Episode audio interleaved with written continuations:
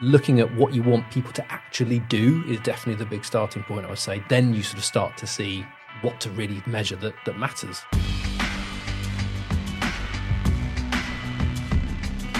Welcome to the Step Change podcast with me, Mike Foster, the entrepreneur's mentor. Now, my podcast is established to help you with your thoughts in the development of your business. And in this episode, I'm delighted to be joined by two guests who are going to share their experience, their expertise, their knowledge with you around the hot topic of marketing. Because ultimately, if we can't market our business, then ultimately I think we may struggle. So I'm delighted to welcome um, Sally Green of Sally G Marketing and Sam Burkett of Amiable Marketing, and um, both friends of the uh, Oxford business community, and uh, delighted to have you both with us. Thank you very much. Thank you. Very lovely to be here. And I should add that um, I was a guest of their podcast, uh, Marketing Meanders, recently, and um, I encourage you to check out that on all the good platforms um, and, and, follow their own podcast. But they're going to be sharing some of their thoughts to encourage you to listen to that podcast, I'm sure. Um, so, first of all, let's uh, let's get uh, an introduction to the listeners. So, Sally, kick off. Tell us a little bit more about your business. Hello. Yes, I'm a I've been a marketer for many years and I've started my own business and I now help people write marketing strategies. And a strategy is not a marketing plan. It's an absolute strategy that gets, puts all the processes in place. And what I really insist on is that you have a budget because the number of people that don't have a proper budget is extraordinary. And then I'll help you actually make sure that you have a schedule for doing things. So you don't just do things ad hoc. So your strategy is something that you will build for yourself I will help you, but you will build it for yourself, and then you'll have a sustainable strategy that you can build your growth on. Fantastic. And Sam?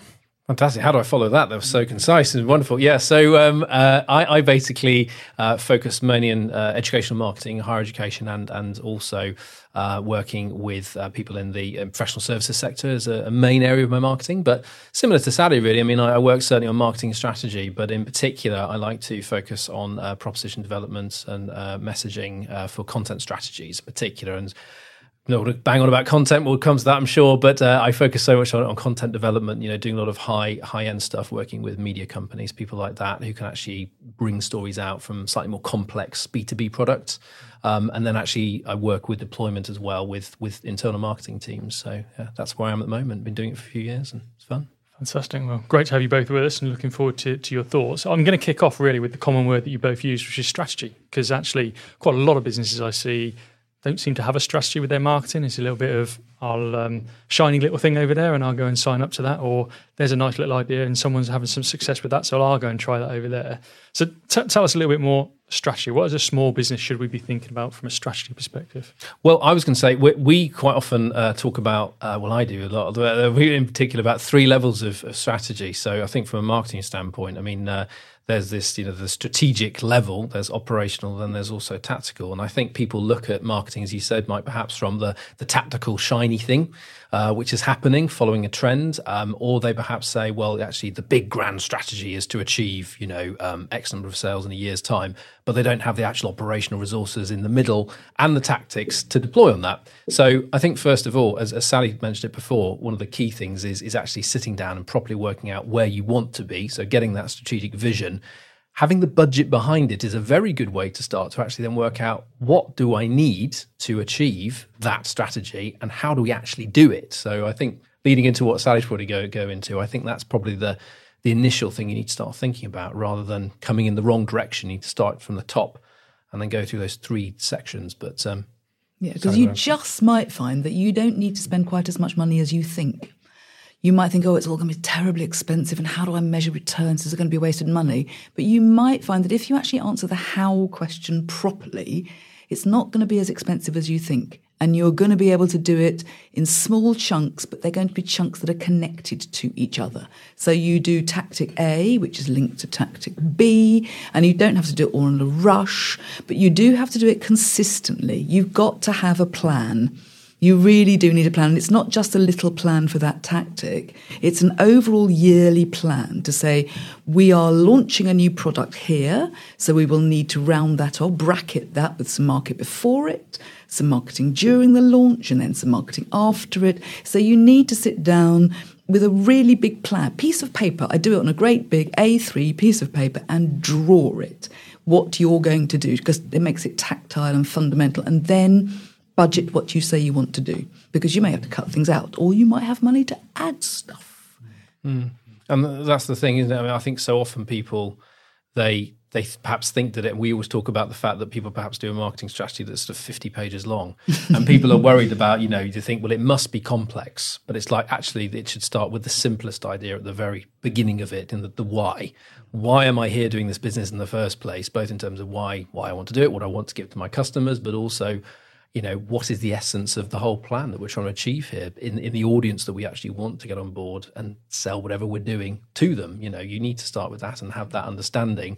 And then it's getting into actually having that plan, that budget set down into the specifics at the later date. But you have to have that in place, you know, to, to make sure you can move forward in a in a systematic way, because obviously you've got to deploy it. And I mean, Sam made a really good point there. The word customer should be the biggest thing on that piece of paper you're writing about. Who are they? Where are they? What do they look like? What do they like doing? How much money have they got to spend? You have got to have your customer before you start strategizing anything clearly in your brain certainly I think you know more and more businesses haven't they have come into sort of niches or vertical markets over the last five years, but there are surprisingly still a num- large number of people trying to market to everybody, and we've all got limited resources, haven't we, in terms of time and money for our marketing, and uh, you know, for a lot of businesses, that's a waste uh, to a degree. So, you know, what what are you seeing in terms of niching and, and vertical markets? You, well, um, I think I think people that there's it's interesting actually more in my sector actually in particular, um, uh, focusing mainly on education. Um, people coming into obviously now virtual. The word virtual, I'm, I'm sick to death of hearing the word virtual actually in many ways, but the virtual market for you know for education. I mean, uh, there's very much people trying. There's a vast array of differences in terms of what what education means. And I'm not going to bore you with all that in terms of what I think on it. But I think in terms of people sort of coming into markets and trying to say, well, we can get an online offering here, can't we, quite quickly, and we can put something um, together. And they they may well do that. But I mean, actually, the the essence of of what that education is, that everything that backs up those those courses and what you're actually trying to provide, um, you could have quite a flash marketing campaign. But I think people find out quite quickly what's got the real substance and what what has got what's more of a sort of a, a quicker style operation that's coming overnight to a certain degree. But I think you've got to be really careful because I think it's very tempting to say, oh, look, everything's changed now. Post COVID, everything's going to be different. We're all going to be hybrid. We're all going to go online. But actually, have your audience got there? Are your customers online? Are they asking you to be there? Are they responding to you better when you're online? So you need to do some quite fundamental measuring before you start niching and pivoting and all those things. You've got to work out because actually, you might find that what you're doing now is absolutely fine. Don't just immediately think, oh gosh, I've got to pivot. Mm. Measure and find out whether you need to. Tell us more about that measuring then, because I think that's, as you say, it's critical, isn't it, in terms of measuring? And I think there's so much uncertainty still out there in terms of you know, people returning to office. Are they going to stay remote? Is it going to be a hybrid? That's just one part of the business, but affecting a market marketing plan, if you like, what what would you sort of like encourage the small businesses out there to do in terms of, you know, what could you do to measure? There are your basic analytics. Please, please, please don't ever forget them. They're really boring and learn how to do them properly. The number of people I say analytics, go, oh yeah, I've got Google Analytics. And you think, hmm, and what does that mean? And you know that they don't necessarily understand the word. So just try and understand what does it mean when you say people are coming to your website? How long are they staying there? If all you're looking at is, you know, 200 people came to my website and the longest one of them stayed was two seconds, this is not a good bit of analytics. So you need to look at what people are doing on your website if you think that you're now going to go online. Are people actually engaging with your website or are they arriving, writing down your address and then visiting your shop? Is that what they're doing? In which, and you need to look at that carefully. So do some sensible measuring of that kind of thing. Also, you then need to look at your income stream. Where is that money coming from? If you are somebody who has a shop, are, is, is, most of your money still coming through the tills in the store, or are you getting more online? I, what, how is that working? It's the basics that sometimes people don't do. Are you getting more online sales than in store sales? Measure them and see. Just step back a moment and go, is this real? Am I really turning into something different? So, what are the numbers and trends telling you? Yeah. Mm, I mean, I, I think it's interesting because you look at, I mean, I'm working with a client at the moment who um, hadn't really looked at their analytics, to be honest, but actually it was more a case of understanding, well, what, yeah, again, what, what's actually the important analytics to look at? You know, what, so if you're looking at it saying, as you said, Sally, well, we've got a great number of people here doing this, coming to the website, interacting with us on social media. Brilliant, but what are the trends saying in comparison to what is always my first thing. In comparison to what is that good? Is it bad? What are they doing? Can look at your customer journey. So if your your strategy is saying we want to get you know the website is the main shop window. Okay great. So we need to get 2000 people a month and then 20 purchasers say um, then okay fine. Are we getting those? We can see the front and the end and then look in the middle to then work out diagnosing what are we doing to influence this? Are we trying to get more than 2000 are we trying to convert more of the 2000 to get 40 instead of 20 and so i'd say go back to sort of the basics and sort of look at well where's the customer journey need to go to actually get them in. We always use this analogy on our podcast about uh, the shop, our shop with our handbags, and so everything goes back to that. You know, if you if you're struggling to sort of get your head around analytics, just to just look at in terms of like if I were counting numbers of people coming, looking at my shop window, coming to the door, looking at a product, coming to the till, walking out the door, coming back. That's my whole customer journey. And so I'd say try and keep it quite simple because analytics, analytics can get a bit, particularly for small business owners, it can be a bit, wow, well, what are all these numbers telling me? Um, but looking at what you want people to actually do is definitely the big starting point, I would say. Then you sort of start to see what to really measure that, that matters, really, I think. Also, there, there's interesting, if we're going, I'm sure we're going to talk about content, but how many people actually visit your blog pages? And you, uh, you'll probably be alarmingly surprised that not that many. Very nice. They might look at them on your social networking, but they possibly aren't using them on your website. And that might be because you're not telling anyone about them on your website, you're not saying the right things. So I think it's really important to get to your customer journey. If all they do is coming in, looking at three products, then finding the till and leaving, maybe you're wasting time on all those other things that your website's full of.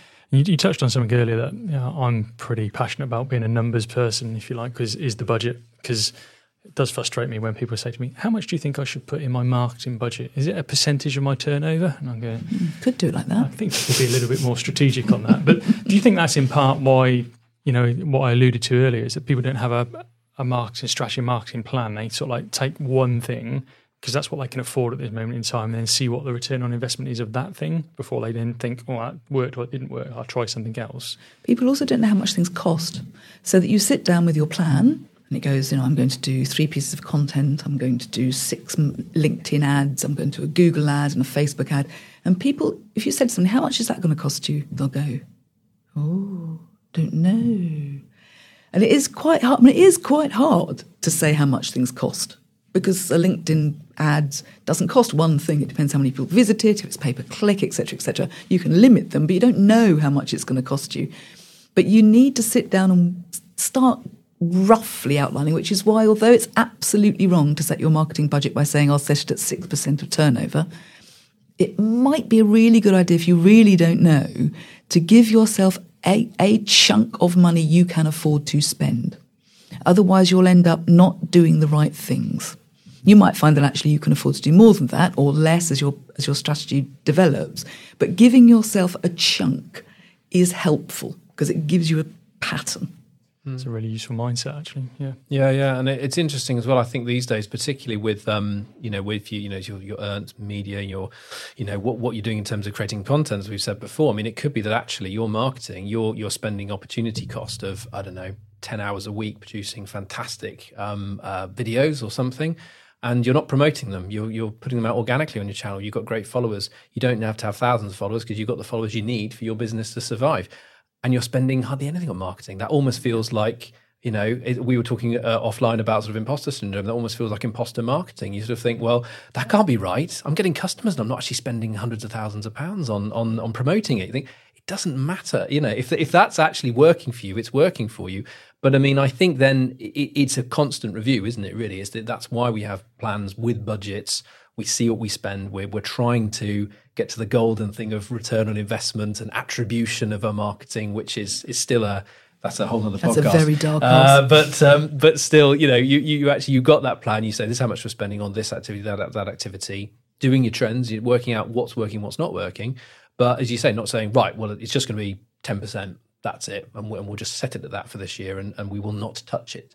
You know, it's, it's understanding what's working, what's not working, and if it is costing you more, but it is getting you, you know, you've got to get the numbers, as you said, Matt, you've got to get the numbers lined up to work out what's actually happening and do, you have to do a bit of maths. Unfortunately, that has to happen and you will know where you stand, you know. Prime part of your financial modelling, isn't it, at the end of the day? Yeah. And I say to people, you know, that people find it really easy when they are doing their financial forecast to come into the standard cost of their business, their rent and how much their people cost them. And they get to marketing, they go, oh, I'll just put a number in the line. But then, then when you get to the top line in terms of turnover, they go, yeah, finger in the air, I think I'll do 5,000 pound per month or 50,000 pound per month. And I said, well, if you don't get that, what are you going to do next month? Try a little bit harder?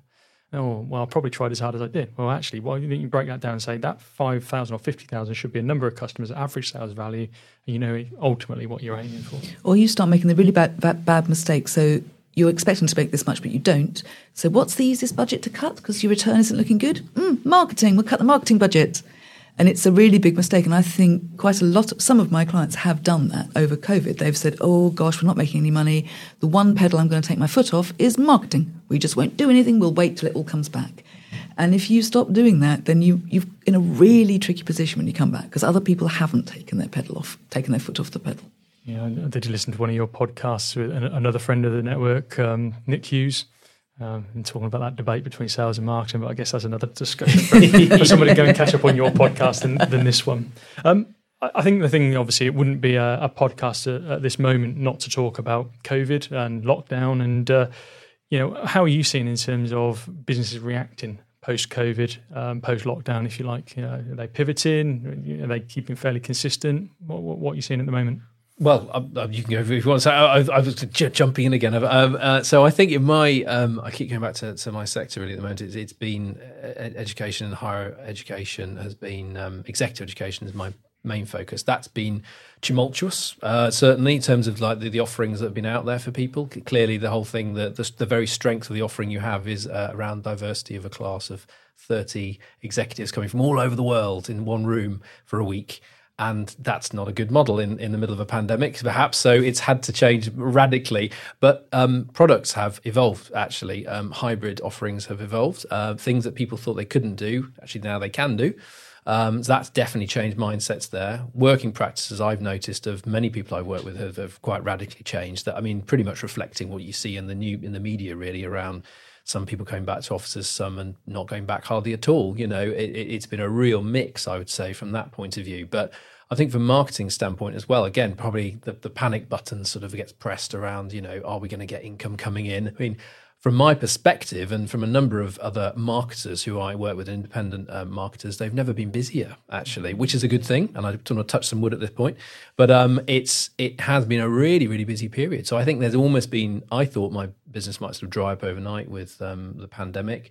Um, but people, most of my clients sort of said, no, no, no, we need to spend the time and money now to really get in there because everyone, everything's changed. We need new media. We need new ways of communicating with people. We've got new offerings. How do we do all this? So and that's carrying on. So I would say there's been a bit of a boom. I think at some stage there's bound to be some sort of re- rebalancing or something, or perhaps. But I, I have a feeling my water that might happen. But I think it's been really, really quite busy from a marketing and certainly a freelance marketer's point of view. It seems to be. I think it's made people braver. I think they've suddenly people have been able to accept change because change has been forced upon them because things closed, and they've had to do something different. I think they've suddenly realised that maybe that isn't quite so scary, and actually, maybe it was really quite exciting. I've got a client who they, they make soap, and they used to have a little shop, and they used to just sell soap from their shop.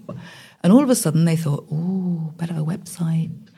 And now they've got they've trebled their turnover from their website, and they are contemplating not reopening their shop. Mm-hmm. It's not the only way anymore, and they are genuinely thinking maybe that we don't have to do this anymore. And they thought, well, actually, you know, what we'll do is we'll have both. And you think that's marvelous. Why not do that either? So I think that's happened. I mean, the other thing that has happened is that I've got one. Their their client base has increased. So all of a sudden, if you go online, your base isn't just in Upper Netherford, which is where your shop is. It's possibly international.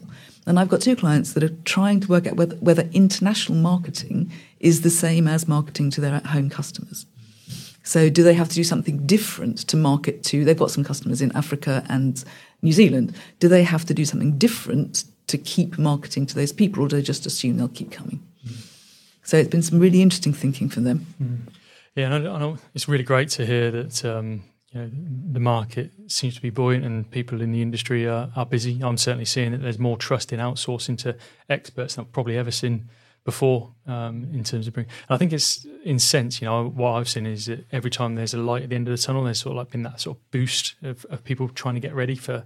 But I think this time there seems less barriers to stop that light actually coming to fruition. So I think businesses are just trying to get their ducks in a row and be ready for. I understand most people talking about the first of September, get the holidays out of the way and get September ready and get the marketing proposition out there. Whether it's like you say, whether we've had to pivot and change, etc. Yeah. I mean, I think we have to be careful because I think some companies that I know of are actually cutting back their marketing team, in house marketing team, and outsourcing it. Mm. And that's a very valuable thing to do. Is you have to make sure you've got the costs right because us freelancers don't come free. So sometimes you might be getting it. We're actually more expensive than your in-house team, but never mind. Um, but you ha- if you want are going to do that, that can be a very wise thing to do because you can probably get a, a deeper a depth of experience and ex- and quality. However, at the same time, they are not part of your business. So it takes a lot. You have to think carefully about training them up. Because I know both of us, we work, if you go into a big company where you suddenly become part of it, it takes a long time to work out and to be part of their ethos. Mm-hmm. And people do have a tendency to think you'll just appear, do something magical, which will absolutely fit in with their brand and vision and methoding, and then you'll disappear again. And that's not necessarily what's going to happen. Well, great. Thank you so much for your thoughts and content for part one of our conversation because I'm actually going to take this into a part two, which is quite rare actually for me um, because I do enjoy uh, our conversations and um, I'm probably going to just be copying what you do at Marketing Meanders podcast by having two part episodes. So sorry for copying, but um, no. I thought it'd be, be great just to take that forward and we will certainly get onto content as you talked about. Um, in the meantime, I encourage my listeners to tune into your podcast, Marketing Meanders, but also to check you out online. So, Sam, how do we find you if we want to check you out online? Well, two places really. I mean, LinkedIn's a very good one. I'm on there all the time. Uh, so just look for Sam Burkett, uh, or you can find me at amiablemarketing.co.uk. And Sally. Again, I'm on. I too am on LinkedIn all the time, posting bits and stuff and profound advice. Um, but I have a website as well, which is um, sallygreen.org. Fantastic. Well, thanks, and uh, like I say, encourage listeners to, to check you out and uh, tune in, in a couple of weeks' time when we'll be back for more conversation around marketing in part two of this conversation. Uh, so thanks for listening to this episode of the Step Change podcast from me, Mike Foster, the Entrepreneur's Mentor. I've kindly been joined by Sally Green of Sally G Marketing and Sam Burkett of um, Amiable Marketing, and we've been talking all things marketing really to this point. Give it a couple of weeks, we'll be back with part two, and um, make sure you tune into the podcast then.